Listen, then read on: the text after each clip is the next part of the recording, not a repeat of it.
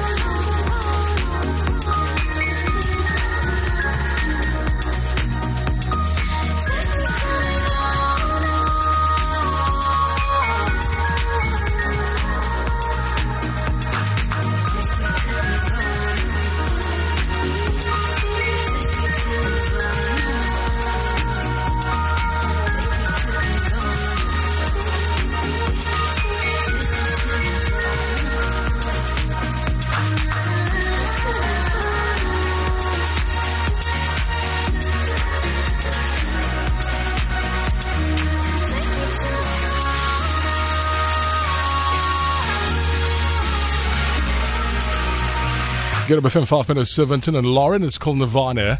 Time for news. Lee Ann Williams is here, at the Mars Project till 2. Dale May on the way in three minutes. Do not move. This is Good Hope FM News. Human Settlements Minister Lindiwe Sisulu says social housing is the future to solving the housing problem for people who cannot be funded by banks in the country. Sisulu was speaking at the launch of the Belhar Gardens rental estate on the Cape Flats, where several families officially received keys to their new rental units. Once completed, this mixed income housing project will have more than 600 rental units, of which over 30% will be allocated to those earning less than 3,500 Rand per month. These beneficiaries neither qualify for an RDP house nor a home loan. Sisulu says they aim to give hope and dignity to low earners. The High Court judge in Johannesburg has ruled that deceased mine workers who had died of silicosis or TB can be included in impending class action compensation claims against gold mining companies, with any damages being paid to their family members. The High Court gave the green light for such class actions this morning. It upheld an application by 56 miners or their relations, but an estimated more than 200,000 miners who'd contracted the diseases or their families could benefit. Handing down judgment, presiding judge Phineas Mojapelo said the mining companies implicated in the death of mine workers due to TB and silicosis were negligent. Common law in its present form endorses the financial loss and social harm that the estates of the deceased mine workers and their families endure as a result of these mine workers succumbing to the diseases of silicosis. The mining companies are the only ones which benefit. The law violates a number of constitutional principles, and to that extent, it fails to promote the Bill of Rights.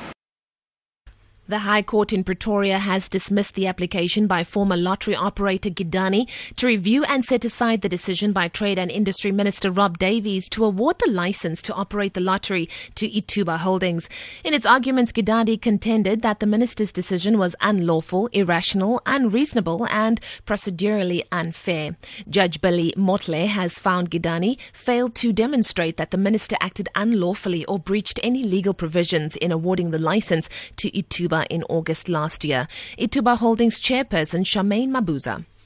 Yes, we're very, very excited about today's uh, judgment because it means the court has confirmed that Ituba is the legitimate operator of the third license, and being the legitimate operator, it means we can continue offering South Africans the lottery, creating more winners, and creating more money for good causes. So we are absolutely delighted. And finally, emergency services in Cape Town, who were attending to patients at a crash scene on the M3 this morning, have also assisted a woman giving birth. ER24 spokesperson Chitra Boda Singh says people in the area approached the paramedics to help the woman, who is believed to be a homeless person. She was lying underneath a bridge that goes over the N2, but when the paramedics got to her, the baby had already been born. Metro Emergency Rescue Services, who were also on the scene, transported the baby and the mother in a satisfactory condition to hospital.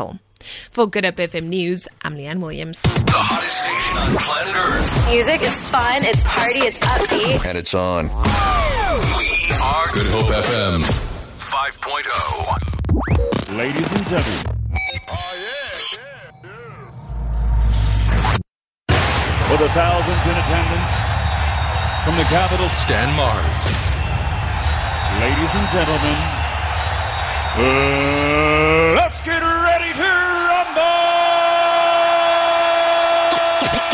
Good, Good Hope FM. Get ready for Stan's Beat down, beat down, beat down.